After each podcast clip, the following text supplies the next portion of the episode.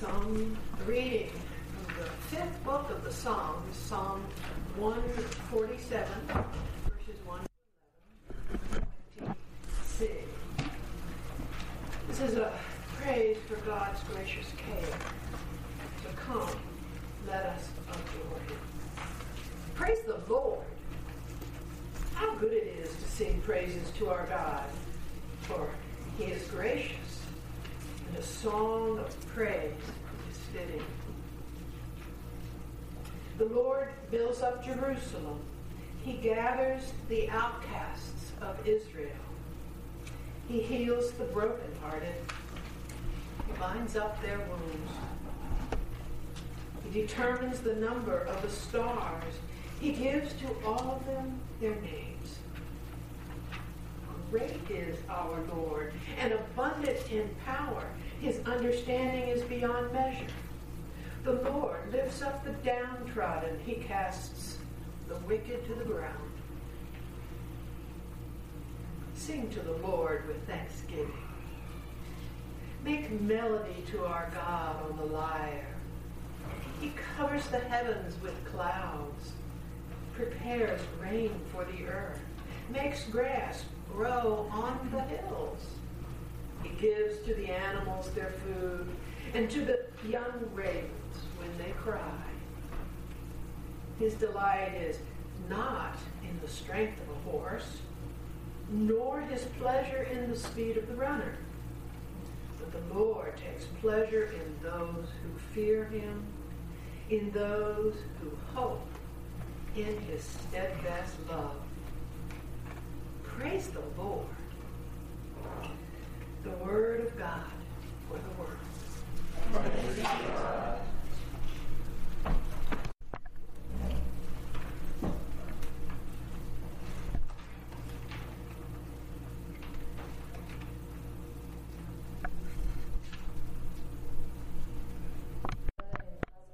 It is when brothers and sisters come together and worship you.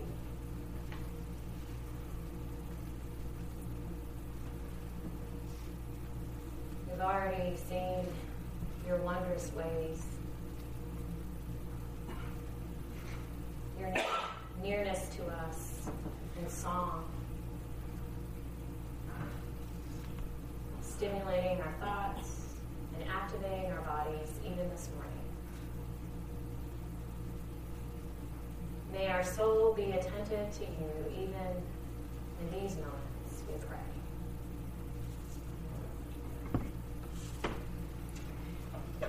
When I was a child, I loved to swim.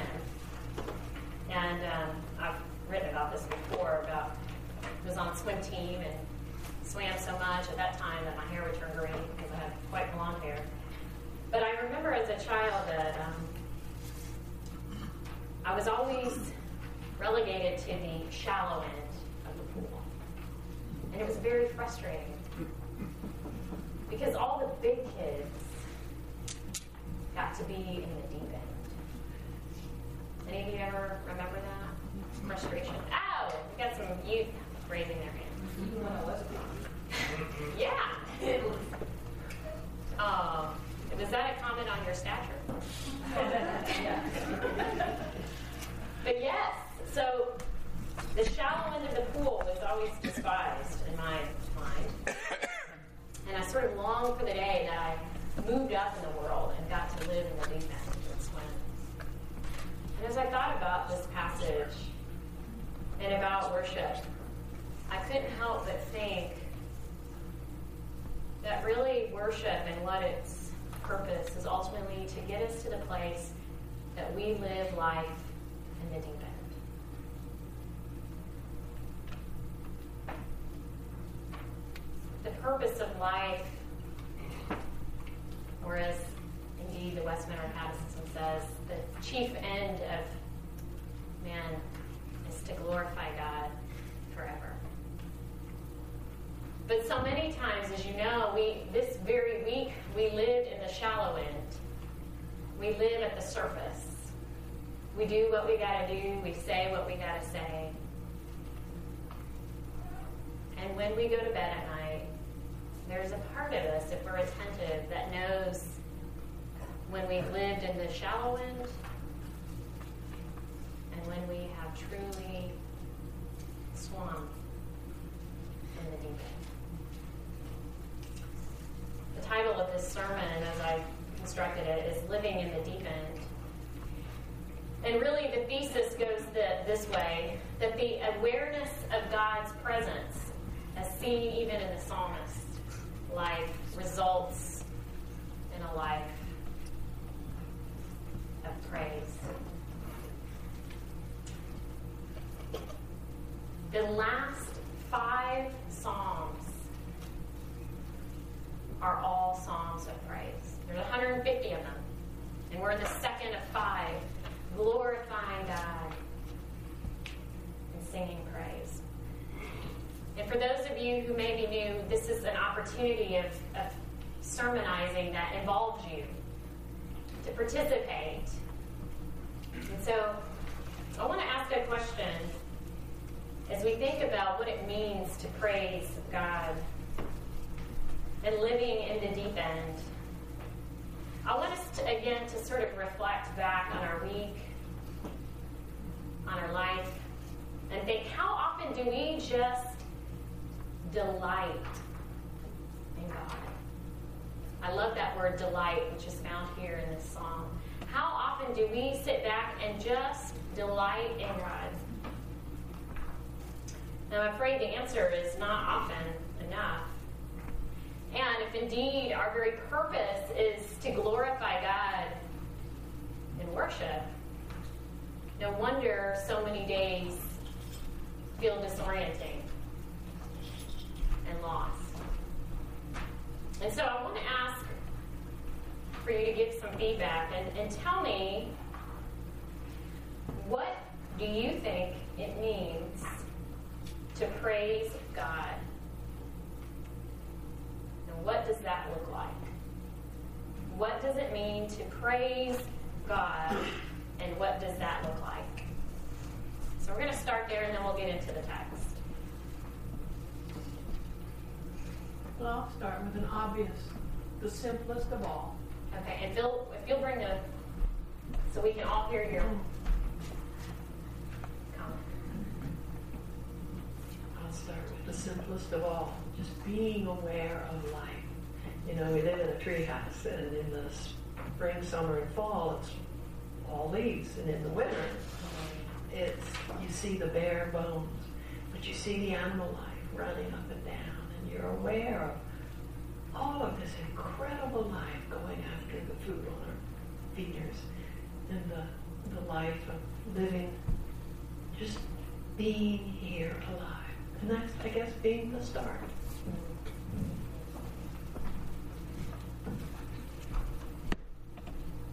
Somebody else? For me, it is appreciating. For me, it is appreciating a person who is using all of their gifts uh, to to share. Uh, reminded of uh, musicians who are talented. I hear a, wonderful piece of music, whether it's religious or not, that's praise because you're using the gifts that God has given to you. Mm.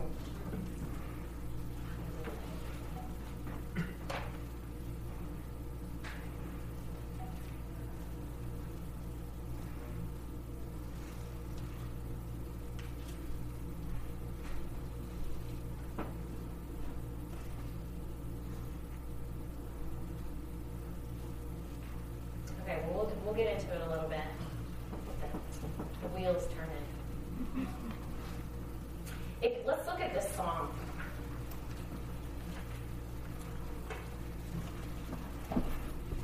Why are they singing praise? Praise the Lord, how good it is to sing praises to our God, for He is gracious, and a song of praise is fitting. I love that. How appropriate. Starts.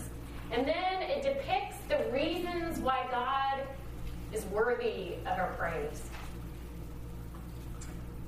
I love this in verse 4. He determines the number of the stars, and he gives to all of them their names.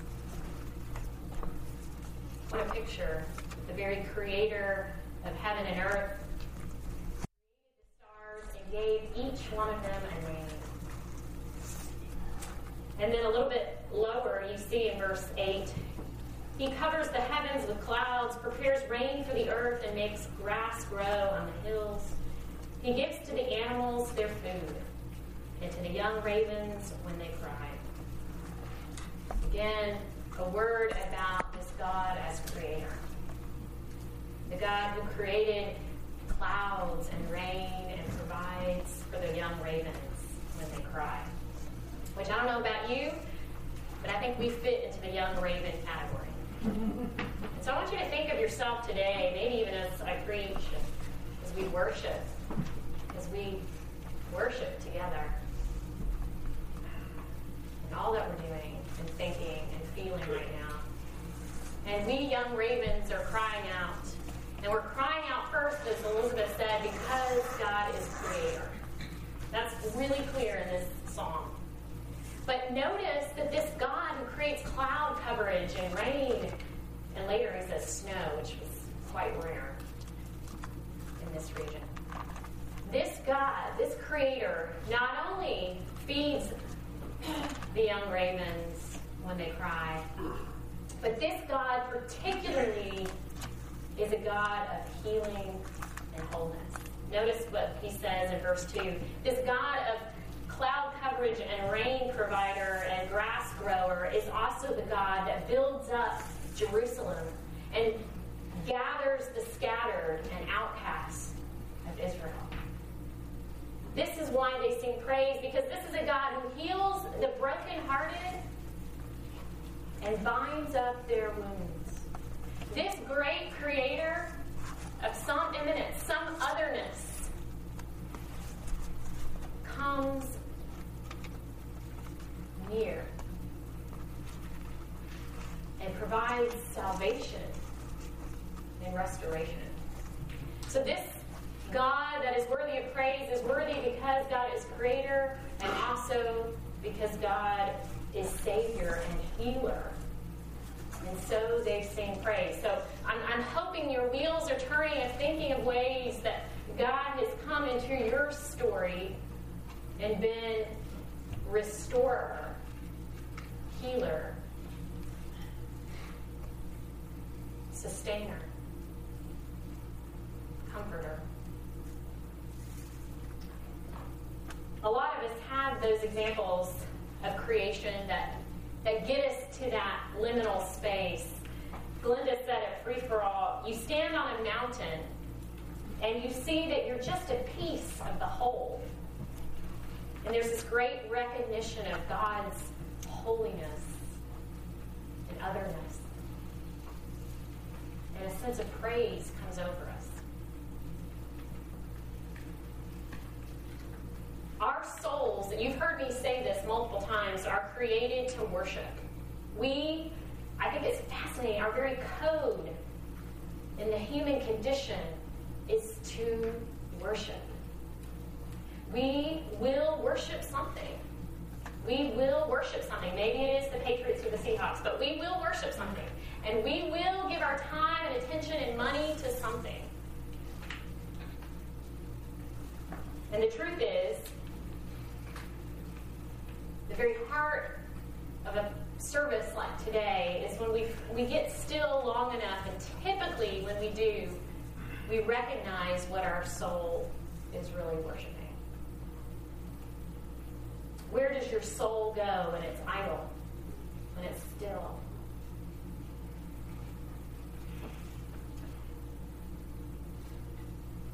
Michael recently told me this quote, and I want to see if you agree or disagree. We don't go to church to worship. We go to church already worshiping.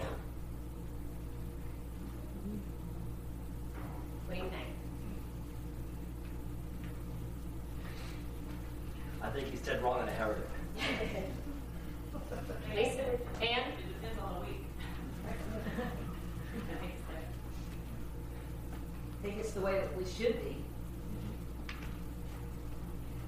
Way we should be going to church.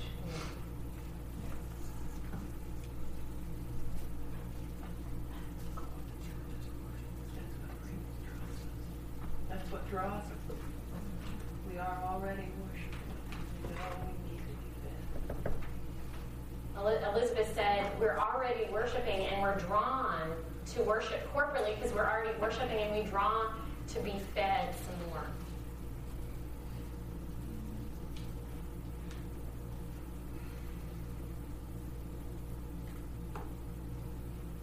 Okay.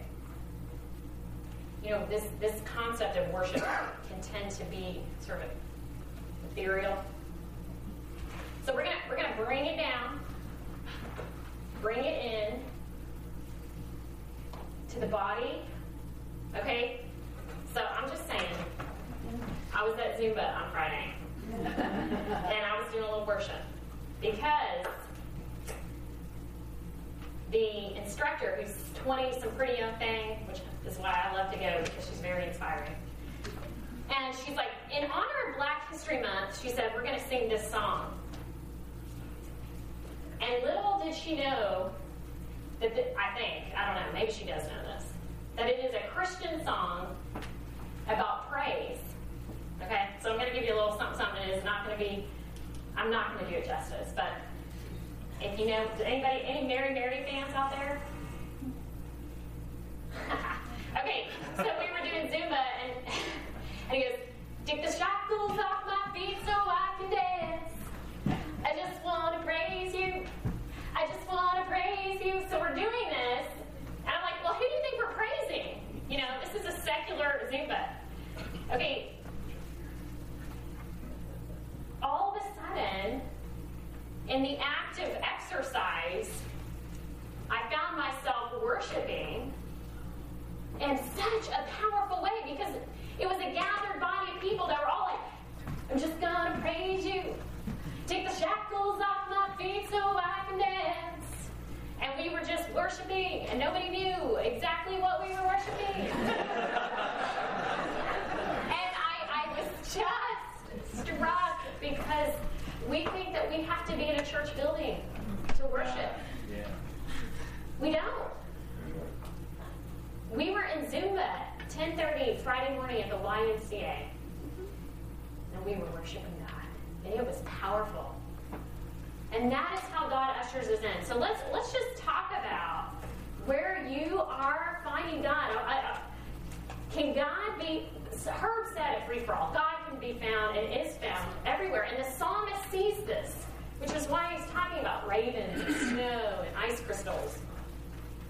But we separate God into these different categories. We talked a little bit about this at Free for All about secular and sacred. But I'm going to make a little list and then I want you to add to it, okay? Can God be found in potty training? Amen. Yes, especially when it works.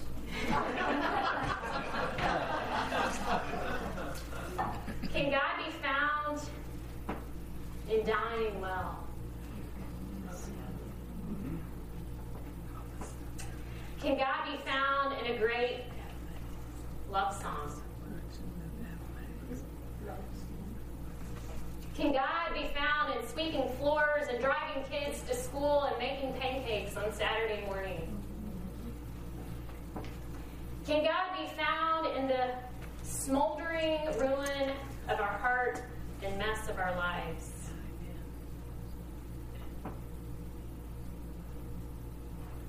Can God be found in trying something new? In making a new friend? In giving up something new? I want you to add to this litany where is God found for you? Where do you worship? Where's your sanctuary? In the woods by the stream. In the woods by the stream. Philip's going to come down and feel free to share.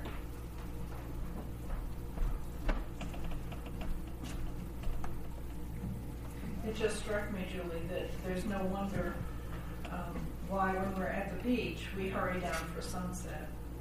And um, perhaps that's the reason that our Bible reads that a day is from sunset and that that's where we can feel it stops us. Um, someone said in our um, get real service that that's joy when something stops us and we recognize that the mindfulness of it. Well, I've had an awful week. It was one of those weeks when I couldn't do anything right, and everything around me was falling apart. And I was sitting in my lounge chair with two dogs on my lap yesterday. And God reminded me that my life was so blessed and that I have so much to be thankful for. I had the most unbelievable worship experience, being taught a lesson that I should have learned long ago. Any other? And I see God right now in that vulnerability of sharing that connects all of us. So my epiphany, if you will, um, from our Tuesday conversation was that uh, I've been coming to church for the church to, to feed me, give me spiritual nourishment and all that stuff. And what I realized was that, gee, what's, this is praise is pleasing to God. I started thinking about, well, it's not just Sunday praise, it's whatever you do, whether it's pleasing to God or not. And so I've been thinking over the past week, just about anything I'm doing, is this pleasing to God or not? I guess that's what I ran across an old, I don't need a microphone, I got a built-in system. Uh, I read, I read an old quote this last week from M. Scott Peck that he's talking specifically about marriage relationships, but I believe it's applicable to any relationship, including my relationship with God. And he said one of the big purposes of a relationship is to chip away at our narcissism. And I think worship are those moments when either circumstances of life or God directly chips away at the narcissism, and I can feel from the deepest part of who I am that there is one God and I ain't Him. Yeah, I want to, let me say something to that about uh, that worship happens when we're submitted, when we're surrendered. And that word came up around the table.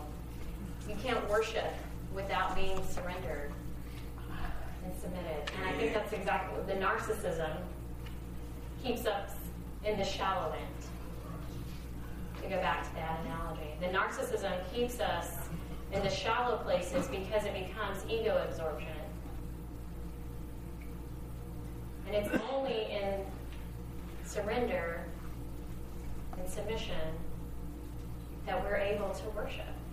Which I think is a great way in connection with the marriage relationship. That we're submitted one to another in this covenant. That that's the call. Michael has, we were talking about this last night, that yes, we are adopted as children of God just for who we are. And God loves us. But we are also, in the sense, married in the sense of being under submission. That is what draws us to worship, both the adoption and the marriage. Connected, submitted.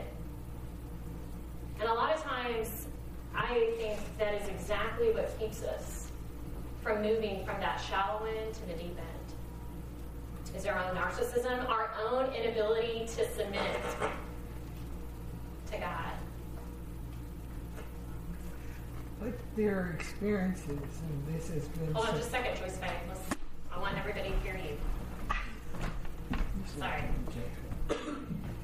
I think their experiences which, and this has been so true for me, is that those experiences and those activities in which I participated very narcissistic, narcissistically, there is such a word, that you really I thought I was doing very well, and it's all over, and God used it anyway, and it's all over, and you realize then what a glorious thing that was, that in spite of your own ego, God took that experience and used it for His glory. Uh, Lisa? See, now you're talking without questions. This is good. Julie, when you, um, I'm not going to give me that. he knows better. when, you, when you said, where, where is church for you? Um, many, many, many years ago, more than I care to admit, when I applied one summer for summer youth ministry, um, I really wanted to be on the Agape team. They were a team of four who were musical and they, they traveled all summer. And they did their, their music and um, whatever. Well, I wasn't chosen for that team. Um, and I, I was a little brokenhearted, uh, but, but I was chosen to help in a ministry, crazy as it sounds, about 25 minutes from my house. Um, and it was a ministry to lower income children who typically were families of military personnel um, in Fayetteville, North Carolina. And that summer, my dad asked me, he was actually my supervisor, um, Lord help me. but he was so far, I think, far thinking in where do we worship and where is church? Because he asked that same question that summer. Where is church for you? I didn't have a clue what he meant. You know, I'm thinking, well, it's at Lake Lynn, where I grew up. It's at Second Baptist Church, where I went later. And it wasn't until about halfway through the summer when this other girl and I are sitting out in the blazing hot Fayetteville heat with these children, and we're all sweating and getting this salty sweat in our eyes and just miserable. Mm-hmm. That I saw some kids learn music that they had never heard before and had the best time running and playing with these big red cheeks. They didn't know it was hot. And I realized this is where church is for me hmm. in the presence of these children. And now that it's been 30 some years hmm. later, that's still where worship and God is for me, hmm. is in the presence of children. Amen, because I was there the next summer. Thank you. I think um, Nita said it well at Free for All. She was speaking about a paraplegic man, a, a friend, who said, I cannot step or swallow without God. And then somebody else at the table said, Are we not like that? Do we not recognize that our very steps and swallowing are part of recognition that God has enabled that? In fact, the psalmist, what really I think the, the crux of this passage, we find out what really, as Dave was saying, what God delights in. It says, God's delight is not in the strength of the horse, nor is God's pleasure in the speed of a runner. But the Lord takes pleasure in those who fear him, who hold awe in God's presence. I love that. God's delight is not in the strength of the horse, but in the horse, the creature. God's delight is not in the speed of the runner, but the runner. In other words, chipping away narcissism. What we can hold on and say, well, look how fast I am. or the powers that we cling to. God says, I'm not impressed with those powers, but what I take delight in is when you take delight in me. And that gives God pleasure. And that is our call of existence to live in the deep end, to not go through each day just living in the surface, going through the motions. Um, going back to the first question. Um, the verse in the Bible that haunts me probably more than it challenges me um, in Job. Although he slay me, I will still praise him.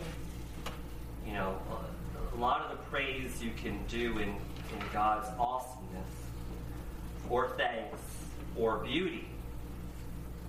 But whether it is, although he slay me, or although life may slay me, yet I will still praise him. Um, that is a haunting scripture. Did y'all hear that in the back? Um, thank you. That's a great. That's a great segue to conclusion, which is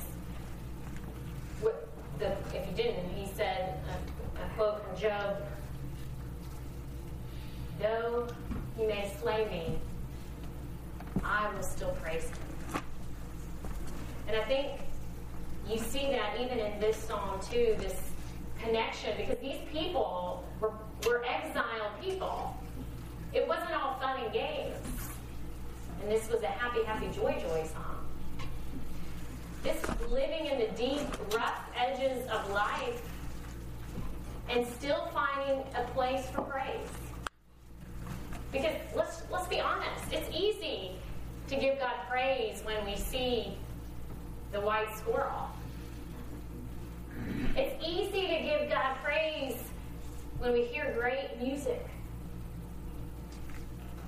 But the greater question comes are we able to give God praise in the messy, messy, exhausting, shallow, yea, though he slay me places?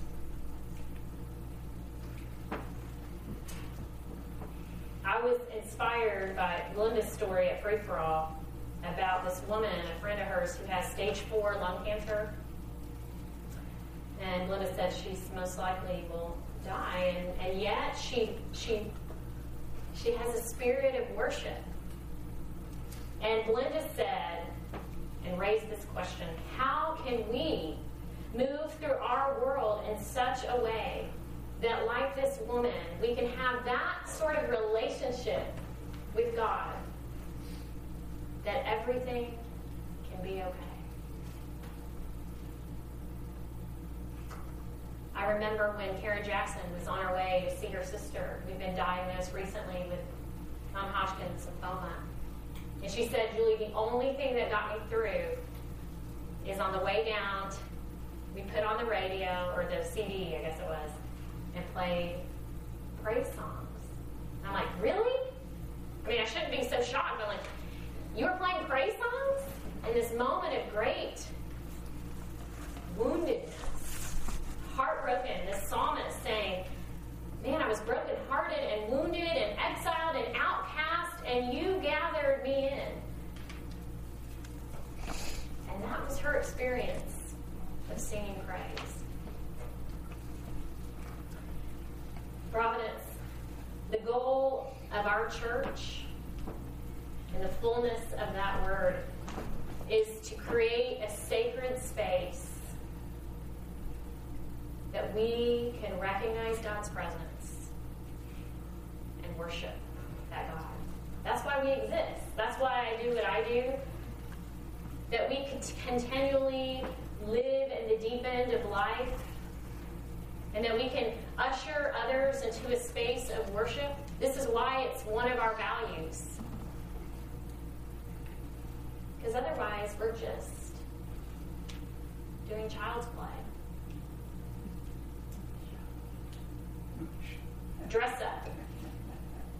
But as Kathleen said, it's in the vulnerability of sharing life together that creates those spaces where we can worship and witness. Because the last thing is this psalmist in the conclusion of these five psalms was not just good feeling of praise, but it was a testimony. It was a call of praise, actually. These five psalms were a call of praise, ushering a call and response to say, let's go out and testify to the good that God is. The Genesis one word that God is good. Let's give testimony, a call to praise to others. And so I invite us as church to continually do that. That that is why we are here. And I see it in all of you, knit together in this congregation.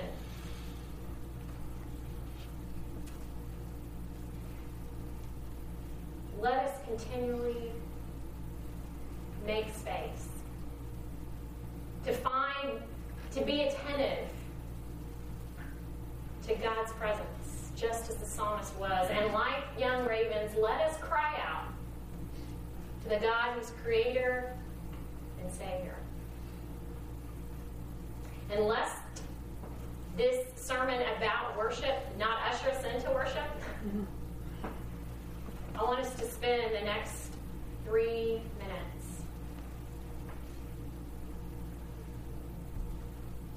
listening to the God that is speaking loud and clear. May this time of reflect and respond be